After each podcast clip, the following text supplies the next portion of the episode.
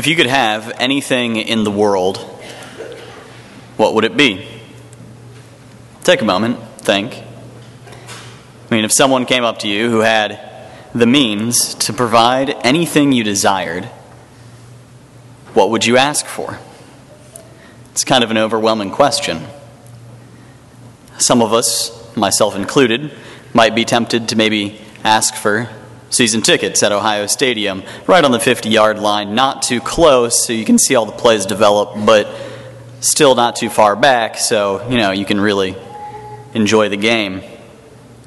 Still others maybe would uh, ask for that perfect little bungalow on the beach, your own little private beach, private paradise, near some latitude where things like winter don't really exist. Or or maybe you'd ask for three or four years to travel the world and see all the beautiful cities and exotic locations you've dreamed about since you were a child.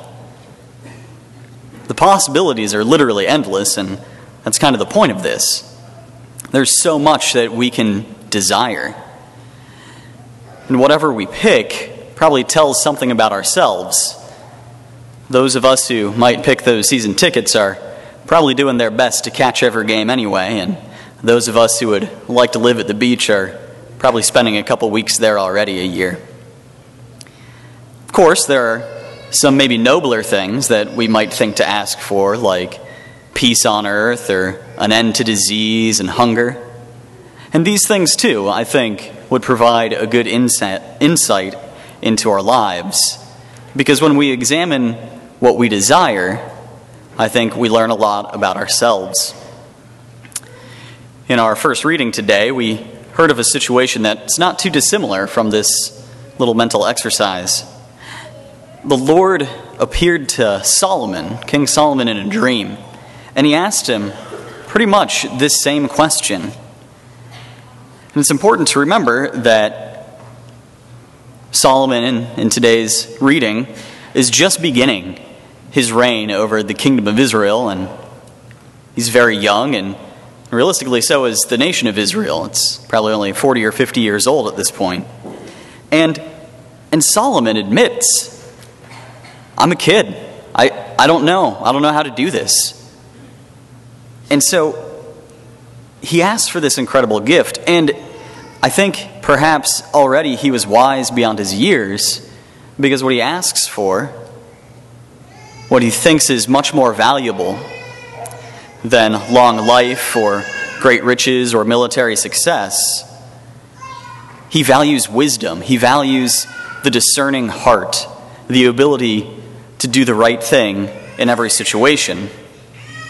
And the Lord grants him this. But not only this, but as we continue reading the story of Solomon, he'll eventually have a long life he'll eventually have great military success, and he'll eventually accumulate a vast wealth.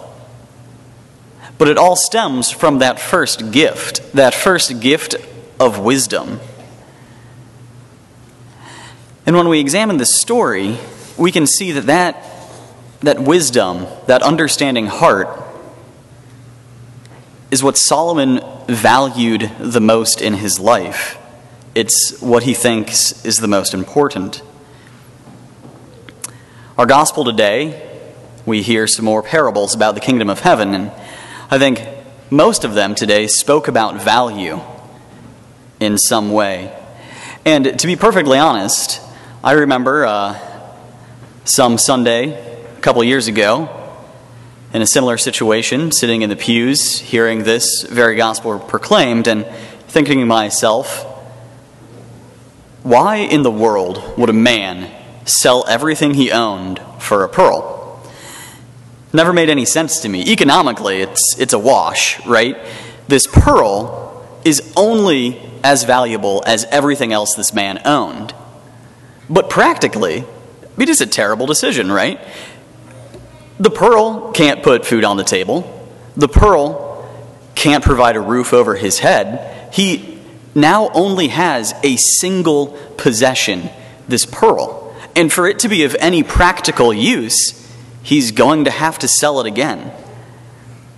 I, was always a little easier with the, the guy buying the field because, well, that's real estate. And I mean, worst comes to worst, you can live in the field, maybe grow some crops there. But none of it really makes sense from a practical standpoint. What I think I've begun to realize, though, is that these are used to indicate value. Each of these men found something that they could not only live without, but they found something that they were willing to sacrifice everything they had to possess. The economics of the, transactions really have no influence on the decision at all. Instead, they were motivated by their own idea of what that item was worth, by their own placement of value on it. If the treasure in the field was worth more than everything else the man had, he has to buy the field, even if it costs him everything. If the pearl of great price is the most valuable thing the merchant has ever laid his eyes upon, such that it makes every other one of his possessions worthless, he has to buy the pearl. And of course, these stories, told to us today by Jesus Christ, have a very specific motivation.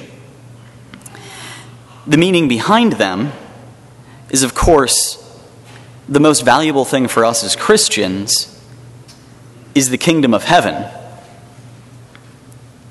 This is our treasure in the field. This is the pearl of great price, eternal life with the Trinity in heaven. For us as Christians, there is no price too high, there is no sacrifice too great for this pearl of great price. And would it be that it were so easy that all we had to do was sell all we owned to possess this gift? Of course, as we live our lives, we realize that there is no one time purchase, no limited time offer that we can get on the kingdom of heaven. What it really comes down to is what we value in the different aspects of our lives. It's, it's easy to sit here in this church this Sunday morning and, and say that heaven and Jesus and the church and all that are the things that we value the most in our lives. But are they?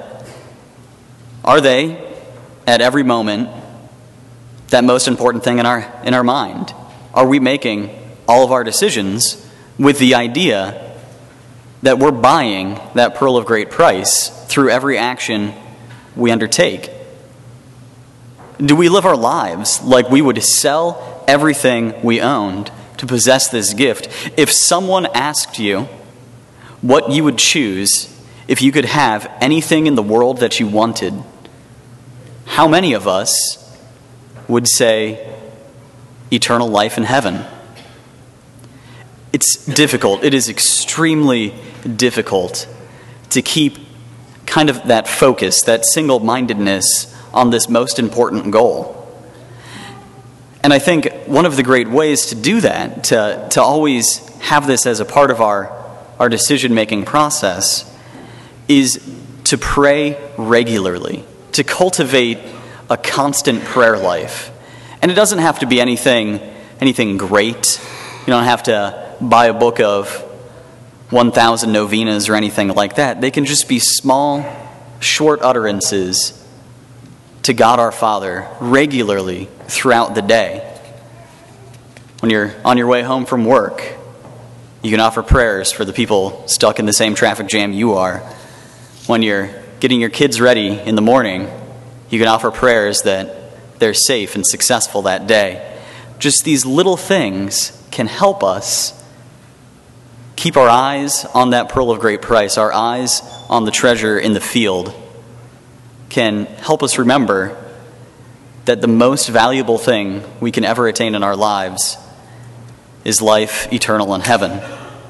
So let us pray through this Mass that we may receive the graces necessary to persevere in prayer, that we may always keep our attainment of the kingdom of heaven as that thing which we most so eagerly desire.